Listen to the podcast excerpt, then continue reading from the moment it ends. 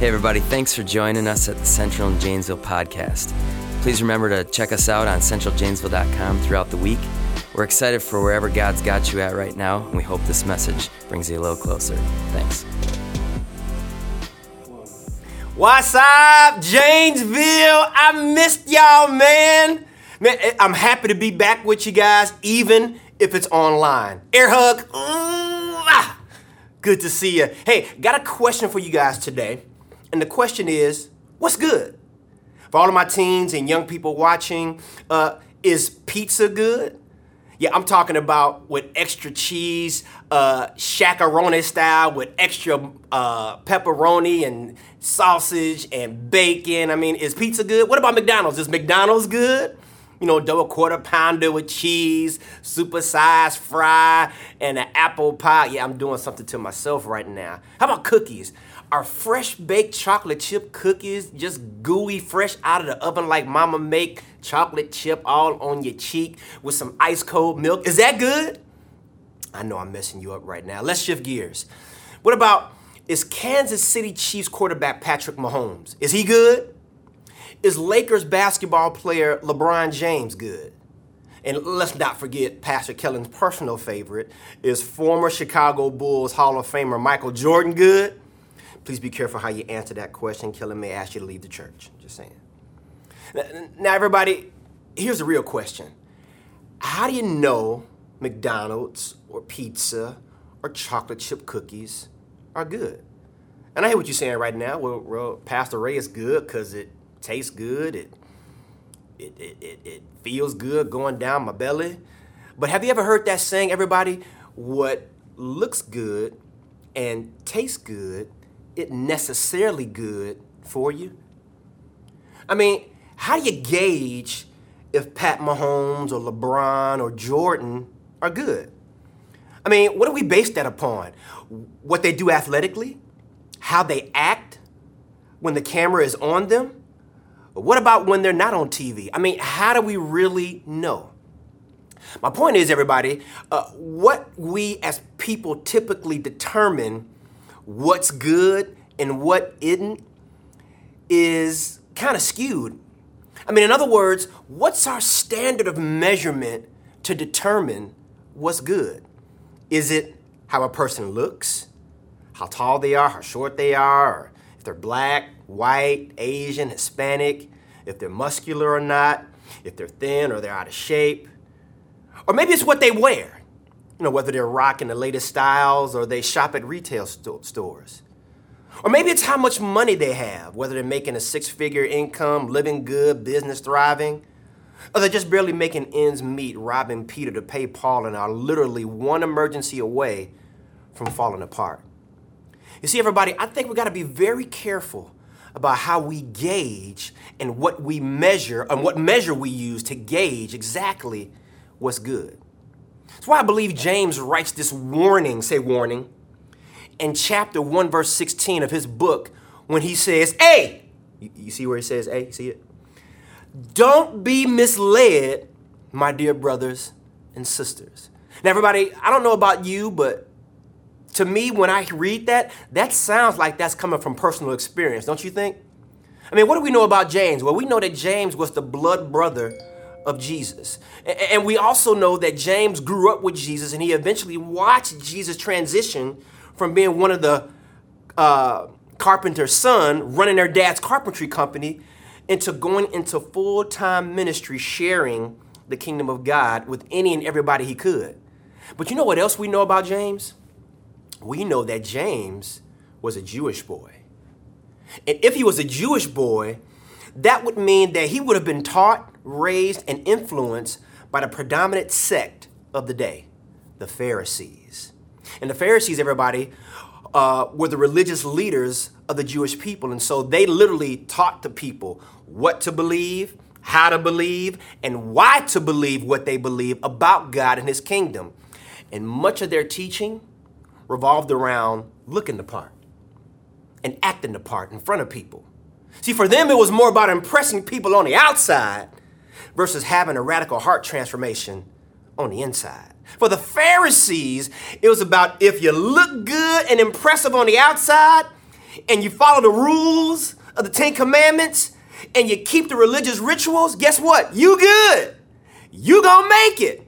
And everybody, I think James bought the t-shirt. I think he was drinking the Kool-Aid. Yeah, I think he bought into this message of what he'd been taught. And so when Jesus rose up refuting everything that the Pharisees was teaching, I believe James was deeply offended. Not only because Jesus was debunking men who James probably had grown up to respect and revere, Jesus was also tearing down everything that James had come to believe. I mean, literally everything that James had built his life upon that he embraced as truth. And then to go to the extent to say, Jesus claiming to be God, Jesus forgiving sins, Jesus teaching in the place of honor. I mean, with no formal biblical training. I mean, how do you go from running a carpenter shop to now running a mega church with disciples and followers running around in the whole nine? Yet James was deeply offended. And I don't believe everybody it was until he personally witnessed Jesus crucified on the Friday and raised back to life again on the Sunday that it all clicked for him that, oh my goodness, Jesus wasn't a fool. I was. Jesus wasn't the one who was lost. I was lost. He is exactly who he said he is. He is Savior. He is Lord. He is King. And I've been misled. And so, everybody, James is passionate with this message for you and I today when he says to us, Hey, you see it now, don't you? You see it.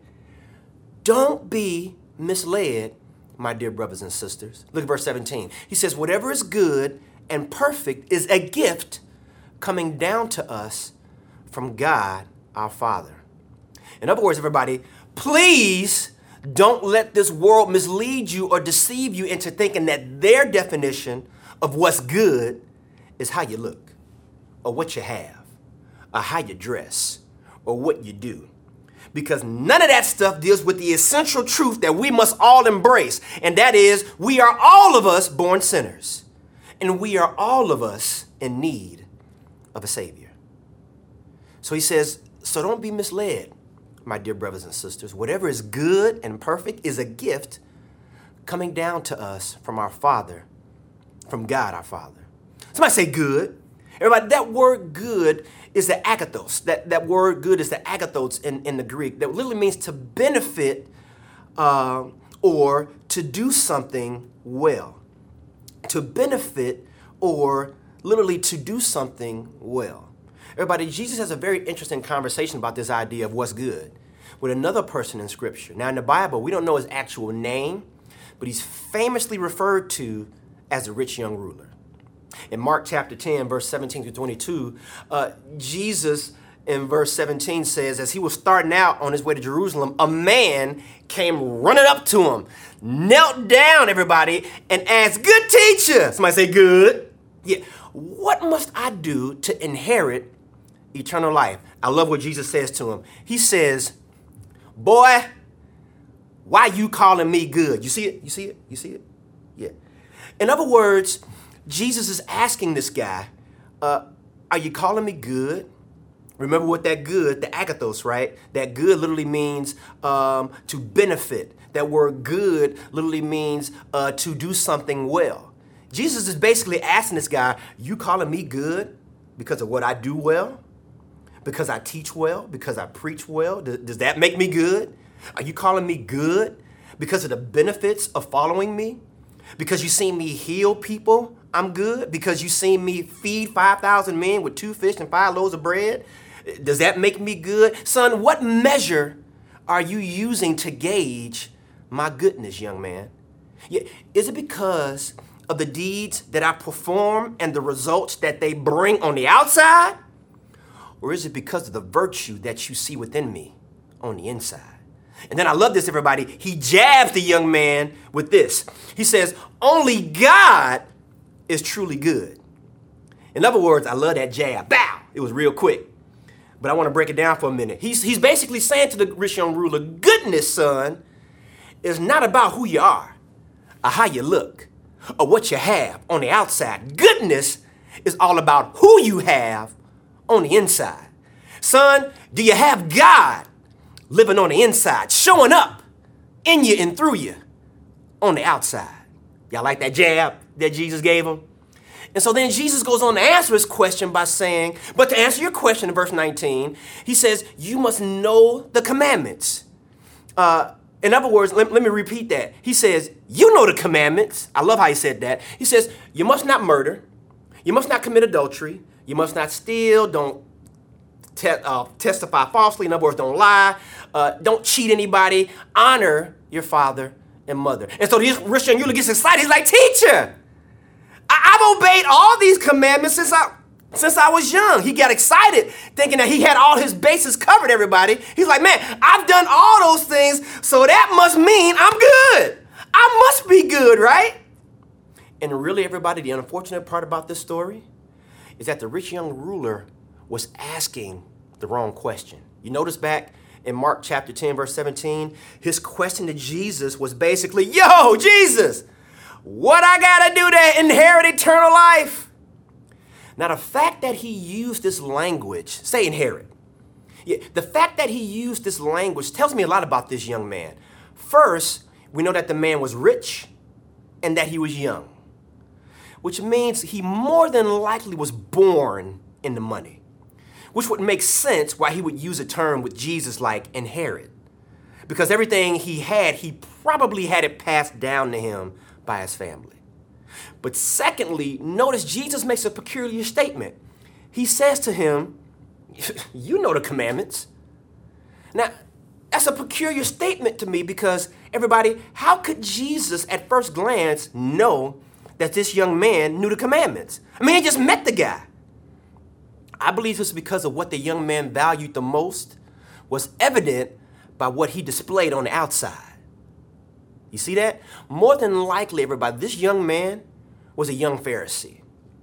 And if he was a young Pharisee, that means he was walking around with his long, perfectly stained robes and his freshly manicured and pedicured hands and feet. And he had scriptures hanging from his garments. Because, you know, back in that day, when the Pharisees would walk around with their robes on, they literally had pieces of scripture kind of sewed into their cloth to make them look more holier than thou. And he had this wonderful bling bling neck piece swinging from his neck. And so the rich young ruler was like, this, this life is it right here. I mean, how do I inherit the ability to live forever? Because I want to live just like I'm living now forever. Are you seeing this? And everybody, he was so blinded by looking the part and his lavish lifestyle that he failed to see that the real gift his soul was in need of, the real gift that he was searching for, was staring him right in the face. See, instead of asking Jesus, yo, bruh, how can I live the way I'm living forever? Instead of asking that question, the real question he should have been asking Jesus was, Jesus, how can I make sure that I get to live with you forever?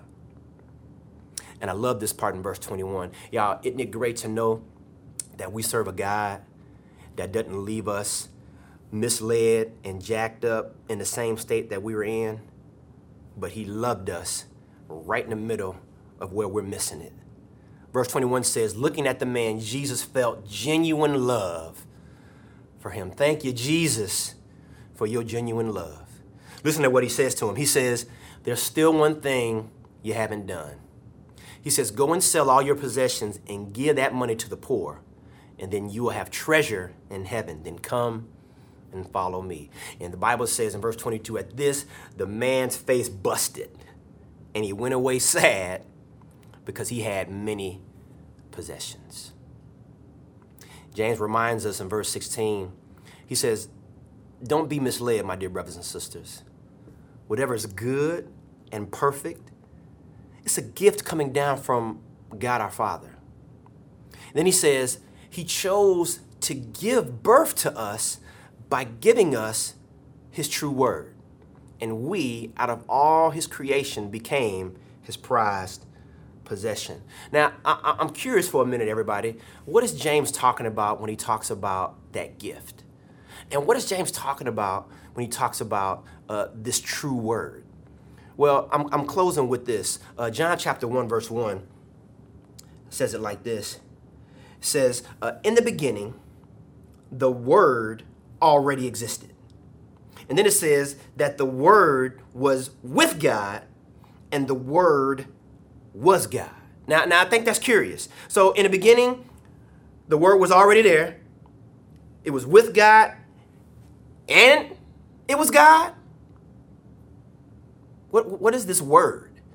Okay, let's keep reading. Verse 2. He existed in the beginning with God. Wait a minute.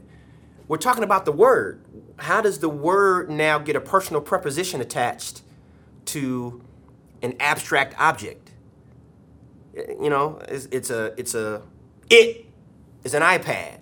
It is a Bible. We don't typically call a microphone a he, right?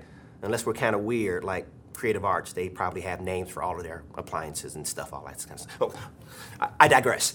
Uh, look at it. Let's keep reading. This is curious. Watch this. Verse 3 it says, God created everything through him, and nothing was created except through him.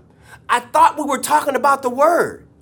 Now he's talking about this person of the Word. Well, let's jump down to verse 14. I think it opens it up for us. Verse 14 says, So the Word became human and made his home among us. He was full of unfailing love and faithfulness, and we have seen his glory, the glory of the Father's one and only Son. Oh my God. Who is the Word? And who is the gift? Everybody, I think we just figured it out. Everybody say it with me. One, two, three. Jesus.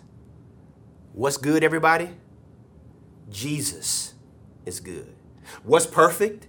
Jesus is perfect. He is the good and perfect gift that has come down to us from God the Father. And everybody, more than ever before, let us not be misled by the lures of this world. Now, it's not wrong to want and to have nice things. I'm gonna say it again. It's not wrong to want and to have nice things. God created those things for us to enjoy. My point is, let us not get so focused on chasing after what's nice that we miss what's real and what's good. The real gift is the gift that was sent down to this world from God in the person of Jesus. And as we get ready to transition, I want us to partake of Jesus right now. If you will grab your communion elements, the greatest gift that we have, everybody, is Jesus. And Jesus gave us the greatest gift uh, when he died on the cross for you and for me, sacrificing himself that we would have an opportunity to spend eternity with him. And I hope, uh, unlike the rich young ruler, that our thought process as we live this life is Jesus, what do I got to do to spend eternity living with you? He um, went to the cross and allowed his body to be broken for us. You take your solid right now, whatever that may be, and take and eat in remembrance of the broken body of our Lord and Savior Jesus Christ.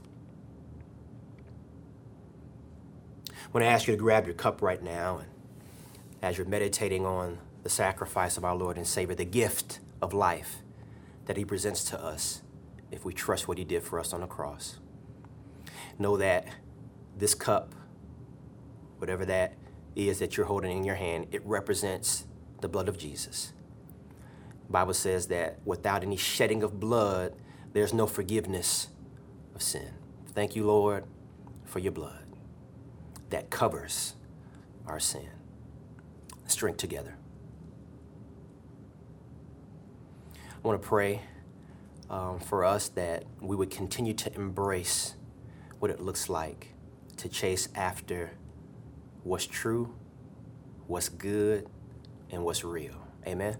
Father, we know that you are the real gift.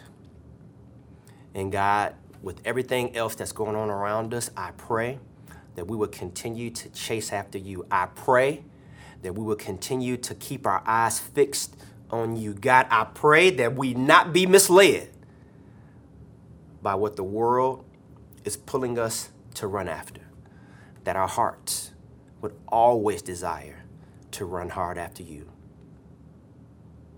You are the gift that continues to give. You are the one that ought to be first place in our hearts and our minds and our lives. I pray that we would always remember that and reciprocate your love to you and one to another. In Jesus' name we pray. Amen. God bless you, Janesville. Miss you, love you, praying for you. Thanks again for joining us on the Central and Janesville podcast. Remember to check us out at centraljanesville.com. Have a great week.